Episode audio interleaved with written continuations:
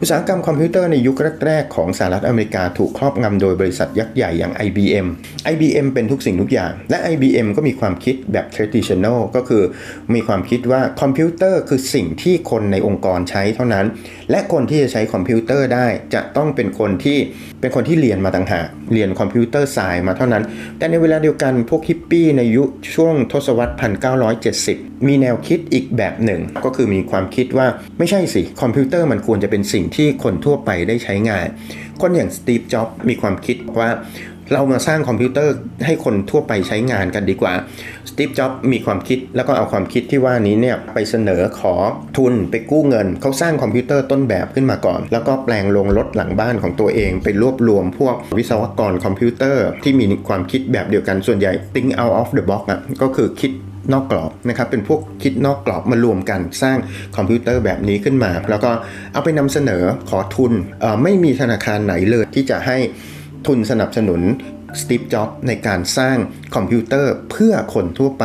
แต่ปรากฏว่าก็มีนายทุนเข้ามาเป็นนักเก็งกำไรที่ชื่อว่าไมค์ มาคูล่าเข้ามาเห็นก็ให้เงินสนับสนุน Steve Jobs ก็พัฒนาเครื่องคอมพิวเตอร์ส่วนบุคคลออกมาจริงๆจนกระทั่งทศวรรษแปดสิบเนี่ยคอมพิวเตอร์ที่มาจากความคิดของกลุ่มคนที่เขาเรียกว่าเป็นพวก anti establishment ก็คือเป็นพวกกลุ่มคนรุ่นใหม่ที่ต่อต้านสถาบันก็ได้โดยเฉพาะในแวดวงคอมพิวเตอร์สถาบันหลักของเขาก็หมายถึงพวก ไอ บี เอ็ม ภาพลักษณ์ของ ไอ บี เอ็ม จะเหมือนกับเป็น Big Brother คอมพิวเตอร์ส่วนบุคคลจากความคิดริเริ่มจริงๆ Bill Gates ก็มีบทบาทอย่างมาก Bill Gates ก็เข้ามาทางฝั่งของ พี ซี เป็นผู้ที่พัฒนาโปรแกรมสำเร็จรูปขึ้นมาให้คนได้ใช้ Steve Jobs เนี่ยสร้างเครื่องคอมพิวเตอร์ที่เป็นมิตรกับคนทั่วไปแต่ในเวลาเดียวกันคอมพิวเตอร์ต้องมีโปรแกรมด้วยใช่ไหมครับต้องมีโปรแกรมใช้งานซึ่ง Bill Gates นี่แหละก็เป็นตัวจักรสำคัญที่ทำให้คอมพิวเตอร์มีอุปกรณ์การใช้งานแล้วก็ทำให้คอมพิวเตอร์ได้รับการแพร่หลายไปอย่างค่อนข้างมากนั่นก็คือการใช้งานในสำนักงานก็คือตัวโปรแกรม Microsoft Office หรือว่า Microsoft Windows ของ Bill Gates นั่นเองช่วงทศวรรษแปดสิบเป็นช่วงที่สำคัญที่คอมพิวเตอร์เข้ามามีบทบาทอย่างมากแล้วก็ส่งผลให้คอมพิวเตอร์กลายเป็นของสามัญประจำบ้านกลายเป็นสิ่งที่คนทั่วไปสามารถที่จะใช้งานได้จนกระทั่งนิตยสาร Time เนี่ยยกย่องให้เป็น Machine of the Year ซึ่งไม่มีมาก่อนในช่วงปีหนึ่งพันเก้าร้อยแปดสิบสองน่าจะเรียกได้ว่าเป็นครั้งแรกที่ Time นำเอาคอมพิวเตอร์ขึ้นมาแบบโดยที่ไม่ได้เป็นบุคคลเป็น Machine of the Year เป็นครั้งแรก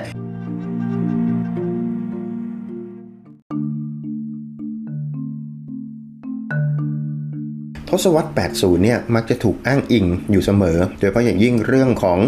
การเปลี่ยนแปลงที่สำคัญโดยเฉพาะอย่างยิ่งในเรื่องของ Pop Culture อันเป็นผลมาจากพัฒนาการทางด้านเทคโนโลยีเราจะเห็นว่าในยุคแปดสิบเนี่ยมันมีหลายสิ่งหลายอย่างเกิดการเปลี่ยนแปลงอย่างที่บอกไปแล้วว่ามันเป็นผลมาจากคอมพิวเตอร์ไม่ใช่เฉพาะในเรื่องของแวดวงคอมพิวเตอร์เท่านั้นที่คอมพิวเตอร์เนี่ยได้รับการขนานนามว่าเป็น Man of the Year Machine of the Year แล้วก็ทำให้การใช้งานคอมพิวเตอร์ของผู้คนเนี่ยมีความแพร่หลายมากยิ่งขึ้นแล้วก็ที่สำคัญก็คือว่าคอมพิวเตอร์มันมีราคาถูกลงใช้งานง่ายขึ้นไม่ได้ถูกจำกัดเอาไว้เฉพาะผู้เชี่ยวชาญหรือว่าใช้งานเฉพาะกันในระดับองค์กรเท่านั้นยิ่งไปกว่านั้นเนี่ยพอคอมพิวเตอร์มันมีเข้ามามีบทบาทเนี่ยแน่นอนนะครับมันก็เหมือนกับเป็น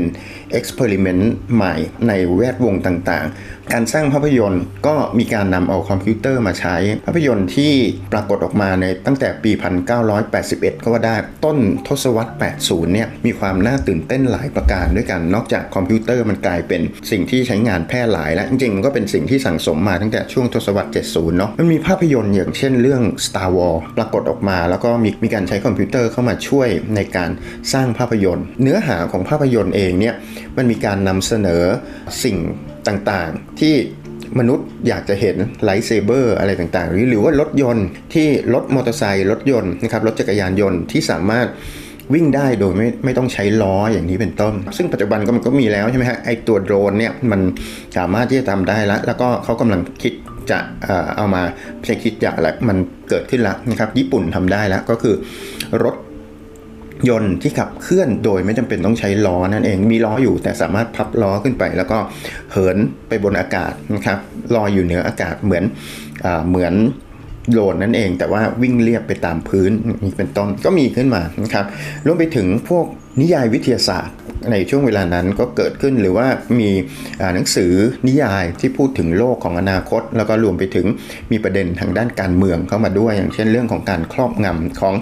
บรรดาพวก Big Brother ทั้งหลายนะครับในหนังสือหนึ่งพันเก้าร้อยแปดสิบสี่อย่างนี้เป็นต้นแวดวงเพลงก็เช่นเดียวกันคือว่าเพลงมันมีการเปลี่ยนไปเพลงในยุคแปดสิบเนี่ยขึ้นชื่อว่าเพลงยุคแปดสิบมันจะมีเรื่องของการนำเอาซินธิไซเซอร์เข้ามาใช้นั่นเองเครื่องสังเคราะห์เสียงนั่นก็คือการgenerate sound ขึ้นมาจากอุปกรณ์ที่เป็นคอมพิวเตอร์คีย์บอร์ดที่เป็นคีย์บอร์ดไฟฟ้าแล้วก็มีแผงวงจรอยู่ข้างในสามารถ generate เพลงต่างๆได้เสียงกลองก็ทำได้เสียงกีตาร์ก็ทำได้จากเพียงแค่เครื่องซินธิไซเซอร์เพียงเครื่องเดียวซึ่งจริงแรกๆเนี่ยก็มีการต่อต้านจากแวดวงเพลงพอสมควรเพราะว่าดนตรีในยุคเจ็ดสิบนะครับมันเป็นนะครับเพียวล็อกเพียวฮาร์ดล็อกว่างั้นเถอะนะครับใช้ฝีไม้ฝีมือนะครับของบรรดานักดนตรีจริงๆเมื่อคอมพิวเตอร์เข้ามามันทำให้การประพันธ์เพลงหรือว่าทำเพลงเนี่ยมันง่ายขึ้นเรามีคีย์บอร์ดเพียงเครื่องเดียวมีคอมพิวเตอร์สักเครื่องก็สามารถทำเพลงได้แล้วแนวดนตรีมันก็เลยเปลี่ยนไปเป็นแนวเขาเรียกว่าแนวอิเล็กทรอนิกส์ก็เกิดขึ้นมาในช่วงเวลานั้นแนวดิสโก้ก็เกิดขึ้นมาเพราะฉะนั้นตั้งแต่ยุคแปดสิบเป็นต้นมาเป็นช่วงเวลาที่สำคัญของพัฒนาการคอมพิวเตอร์แล้วก็ส่งผลให้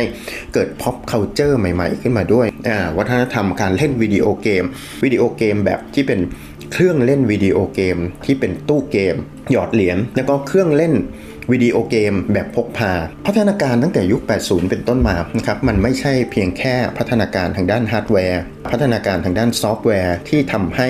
ชีวิตผู้คนเนี่ยทำงานได้โดยสะดวกมากยิ่งขึ้นหรือว่ามีทูมีเครื่องมือมีเกียร์ใหม่ๆในการที่ช่วยทุ่นแรงการทำงานของมนุษย์คอมพิวเตอร์เข้ามาช่วยเหลือในการคำนวณการจัดระบบระเบียบการทำงานต่างๆเข้ามาช่วยในการผลิตเข้ามาช่วยในเรื่องของการทำงานในสำนักงานค่อนข้างมากโดยเฉพาะอย่างยิ่งพวกโปรแกรมสำเร็จรูปนอกจากความสะดวกสบายในการทำงานต่างๆแล้วเนี่ยมันยังรวมไปถึงวัฒนธรรม pop culture ด้วยคนสามารถที่จะทำงานนะครับที่บ้านของตัวเองได้ทำงานแบบเป็นโฮมออฟฟิศพวกนี้เนี่ยในศตวรรษที่ยี่สิบเอ็ดกลายมาเป็น